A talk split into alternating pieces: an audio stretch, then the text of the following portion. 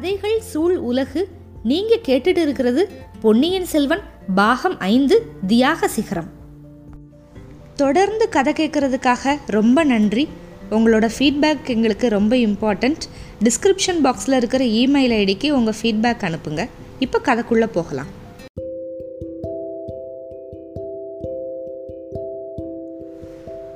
பொன்னியின் செல்வன் பாகம் ஐந்து அத்தியாயம் அறுபத்து நான்கு. உண்மையைச் சொல். ஆழ்வார்க்கடியான வந்து வந்தியத்தேவன் கட்டி போட்டுட்டு வந்தான்ல படகுல. அந்த படகு என்னாச்சுன்னு இப்போ பார்க்கலாம் அந்த படகு வந்து இப்போ கொஞ்சம் தூரம் மிதந்து போய் கரையில் போய் ஒதுங்குச்சு. ரெண்டு வீரர்களை வந்து ஆற்று வெள்ளத்தில் வேற தள்ளி விட்டுருந்தாங்கல்ல? அந்த ரெண்டு வீரர்களும் கஷ்டப்பட்டு தட்டு தடுமாறி கரை சேர்ந்து அந்த படகு ஒதுங்கி இருந்த இடத்துக்கு வந்து சேர்ந்தாங்க. ஆழ்வார்க்கடியான் வந்து படகுலேருந்து இறங்கவே இல்லை. கட்டுப்பட்ட மாதிரியே படுத்துக்கிட்டேவும் மற்றவங்கள வந்து மறைஞ்சிருக்க சொல்லிட்டான். என்னது உண்மை அப்படின்னா வந்தியத்தேவனும் கருத்திருமனும் தப்பிச்சு போயிடணும் அப்படிங்கிறது தான் ஆழ்வார்க்கடியானோட நோக்கம். முதன் மந்திரியோட விருப்பமும் அதுதான் அது அவனுக்கு தெரியும். அந்த ரெண்டு பேரும் இப்போ தஞ்சாவூரில் இருக்கிறதுனால பழைய சம்பவங்கள் நிறைய விஷயத்தை பற்றி ஆராய்ச்சி நடத்த வேண்டியது ஏற்படும். வந்தியத்தேவனுக்கு மேலே எந்த குற்றமுமே இல்லை அப்படிங்கிறத பற்றி முதன் மந்திரிக்கும் ஆழ்வார்க்கடியானுக்கு கொஞ்சம் கூட சந்தேகம் இல்லை. ஆனாலும் அவன் மேலே விசாரணை நடத்துவாங்க. நிறைய சங்கடம் வரும்.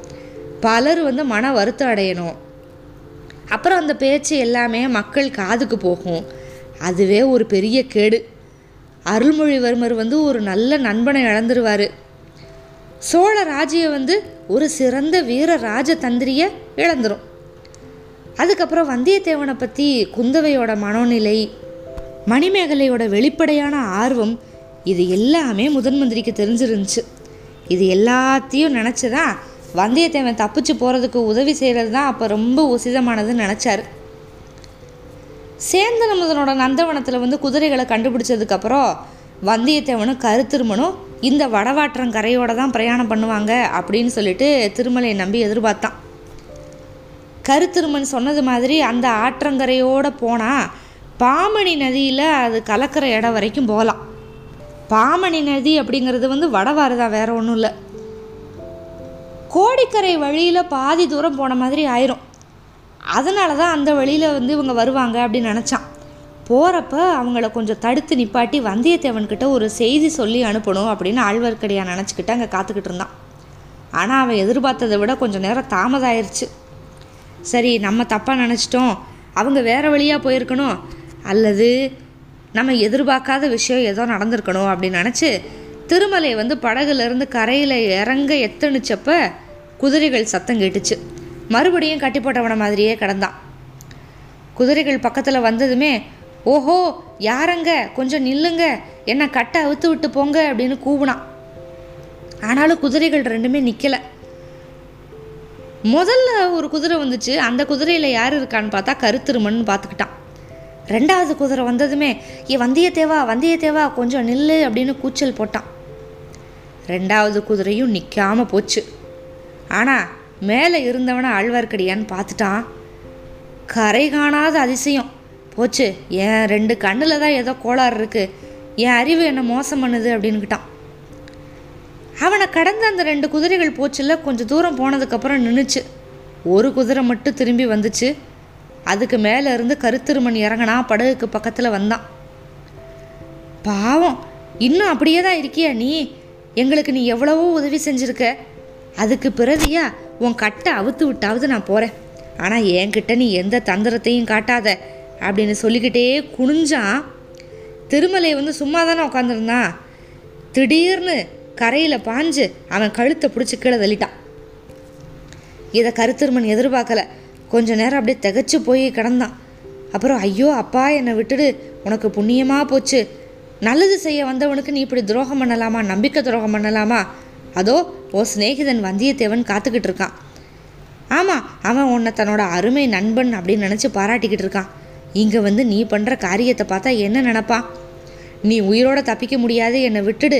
அப்பனே தயவு செஞ்சு விட்டுடு அப்படின்னு பரிதாபமாக புலம்புனான். அடே எவ்வளவு துணிச்சலாக பொய் சொல்கிற நீ? அந்த குதிரை மேலே இருக்கிறது யாரு?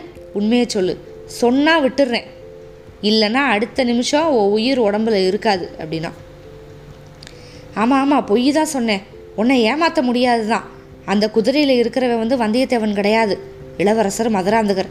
என்னை விட்டுரு. அவர்கிட்ட சொல்லி உனக்கு தேவையான பரிசுகள் வாங்கித்தரேன் சரி சரி பரிசுகள் இருக்கட்டும். வந்தியத்தேவன் எங்கே?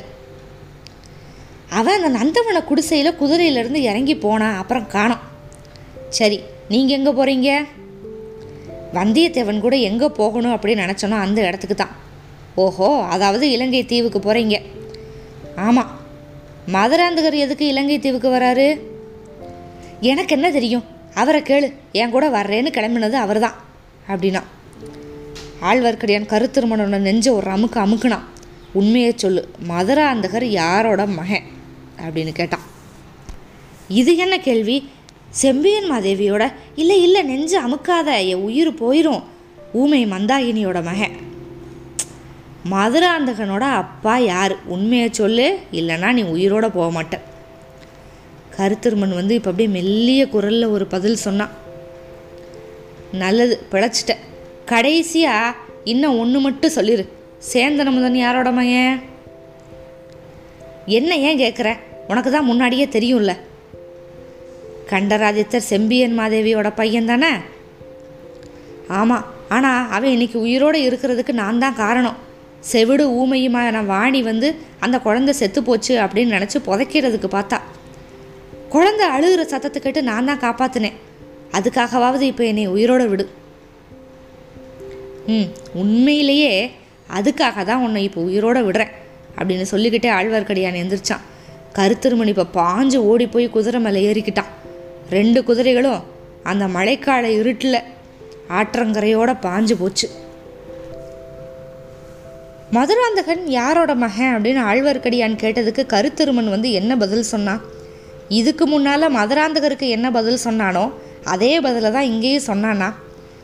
நந்தினி ஆதித்த கரிகாலர் காதலை என்ன பதில் சொன்னா? அந்த பதிலும் இந்த பதில்களும் ஒரே பதில்கள் தானா? இதில் இன்னும் என்ன ரகசியம் இருக்குது மேற்கொண்டு பார்க்கலாம். காத்திருங்கள். அத்தியாயம் அறுபத்து ஐந்துக்கு மிக்க நன்றி.